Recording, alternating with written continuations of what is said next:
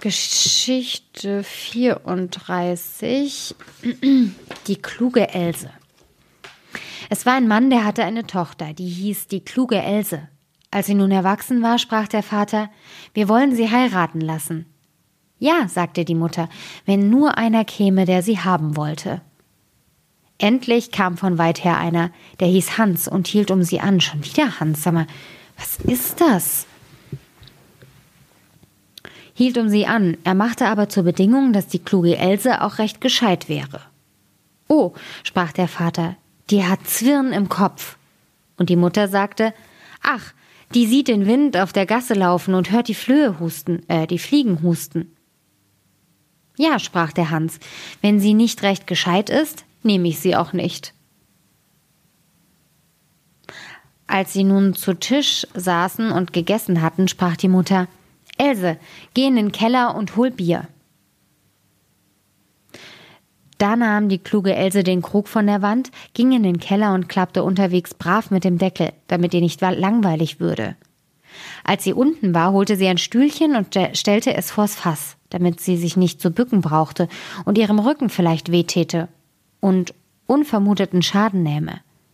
Dann stellte sie sie Ah, ich kann nicht mehr lesen. Dann stellte sie die Kanne vor sich und drehte den Hahn auf, und während der Zeit, in der das Bier hineinlief, wollte sie doch ihre Augen nicht müßig lassen, sah oben an der Wand hinauf und erblickte nach vielem Hin und Herschauen eine Kreuzhacke, genau über sich, welche die Mauer da aus Versehen hatte stecken lassen. Nee, die Maurer. Gut, ich äh, fange noch mal an. Es war ein Mann, der hatte eine Tochter, die hieß die kluge Else. Als sie nun erwachsen war, sprach der Vater, wir wollen sie heiraten lassen. Ja, sagte die Mutter, wenn nur einer käme, der sie haben wollte.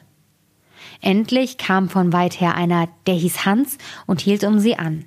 Er machte aber zur Bedingung, dass die kluge Else auch recht gescheit wäre. Oh, sprach der Vater, die hat Zwirn im Kopf. Und die Mutter sagte, ach, die sieht den Wind auf der Gasse laufen und hört die Fliegen husten. Ja, sprach der Hans, wenn sie nicht recht gescheit ist, nehme ich sie auch nicht. Als sie nun zu Tisch saßen und gegessen hatten, sprach die Mutter, Else, geh in den Keller und hol Bier. Da nahm die kluge Else den Krug von der Wand, ging in den Keller und klappte unterwegs brav mit dem Deckel, damit ihr nicht langweilig würde.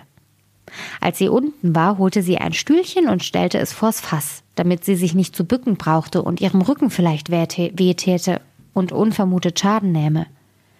Dann stellte sie die Kanne vor sich und drehte den Hahn auf, und während der Zeit, in der das Bier hineinlief, wollte sie doch ihre Augen nicht müßig lassen sah oben an der Wand hinauf und erblickte nach vielem Hin- und Herschauen eine Kreuzhacke genau über sich, welche die Maurer da aus Versehen hatten stecken lassen.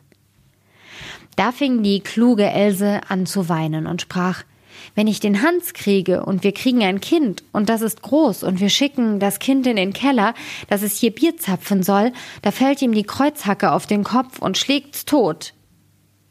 Da saß sie und weinte und schrie aus Leibeskräften über das bevorstehende Unglück. Die oben warteten auf den Trank, aber die kluge Else kam und kam nicht. Da sprach die Frau zur Magd, Geh doch hinunter in den Keller und sieh, wo die Else bleibt. Die Magd ging und fand sie vor dem Fass sitzend und laut schreiend. Else, was weinst du? fragte die Magd.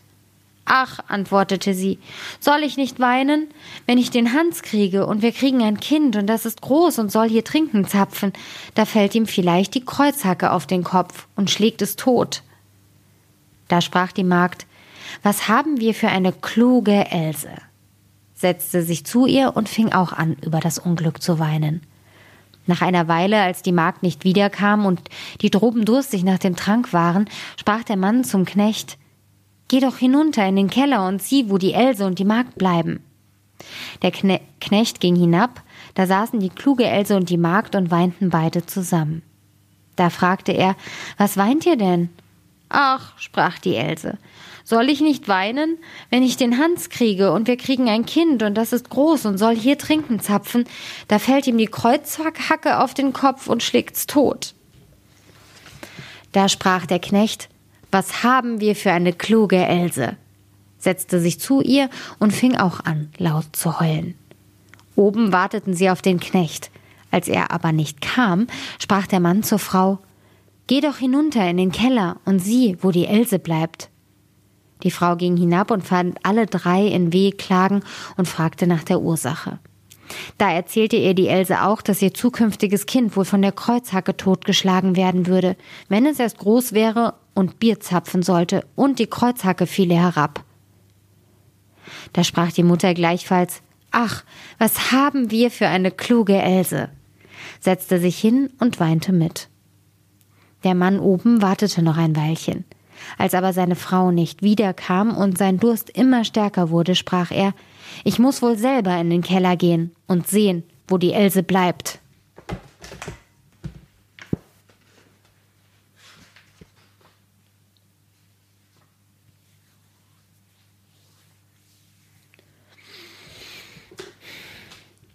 Als er aber in den Keller kam und alle da beieinander saßen und weinten und er die Ursache hörte, dass das Kind der Else schuld wäre, dass sie vielleicht einmal zur Welt brächte und von der Kreuzhacke totgeschlagen werden könnte, wenn es gerade zu der Zeit, wo sie herabfiele, darunter säße, Bier zu zapfen, da rief er, was für eine kluge Else! setzte sich und weinte auch mit. Der Bräutigam blieb lange oben allein. Da niemand wiederkommen wollte, dachte er, Sie werden unten auf dich warten. Da musst auch hingehen und sehen, was die vorhaben. Als er hinabkam, saßen da fünf und schrien und jammerten ganz erbärmlich. Einer immer besser als der andere. Was für ein Unglück ist denn geschehen? fragte er. Ach, lieber Hans, sprach die Else, wenn wir einander heiraten und haben ein Kind, und es ist groß, und wir schicken's vielleicht hierher, trinken zu zapfen, da kann ihm ja die Kreuzhacke, die da oben stecken geblieben ist, wenn sie herabfallen sollte, auf den Kopf zerschlagen, dass es liegen bleibt. Sollen wir da nicht weinen? Nun, sprach der Hans, mehr Verstand ist für meinen Haushalt nicht nötig. Weil du so eine kluge Else bist, will ich dich haben packte sie bei der Hand und nahm sie mit hinauf und hielt Hochzeit mit ihr. Als sie den Hans eine Weile hatte, sprach er Frau, ich will ausgehen, arbeiten und, und uns Geld verdienen. Geh du aufs Feld und schneid das Korn, dass wir Brot haben. Ja, mein lieber Herr, das will ich tun. Nachdem der Hans fort war, kochte sie sich einen guten Brei und nahm ihn mit aufs Feld. Als sie vor den Acker kam, sprach sie vor sich selbst Was tu ich? Schneide ich erst oder esse ich erst? Hi, ich will erst essen. Nun aß sie ihren Topf mit dem Brei aus, und als sie dick satt war, sprach sie wieder Was tu ich? Schneide ich erst oder schlafe ich erst? Ha, hi, ich will erst schlafen. Da legte sie sich ins Korn und schlief ein. Der Hans war längst zu Hause, aber die Else wollte nicht kommen. Da sprach er was habe ich für eine kluge Else? Die ist so fleißig, dass sie nicht einmal nach Hause kommt und isst.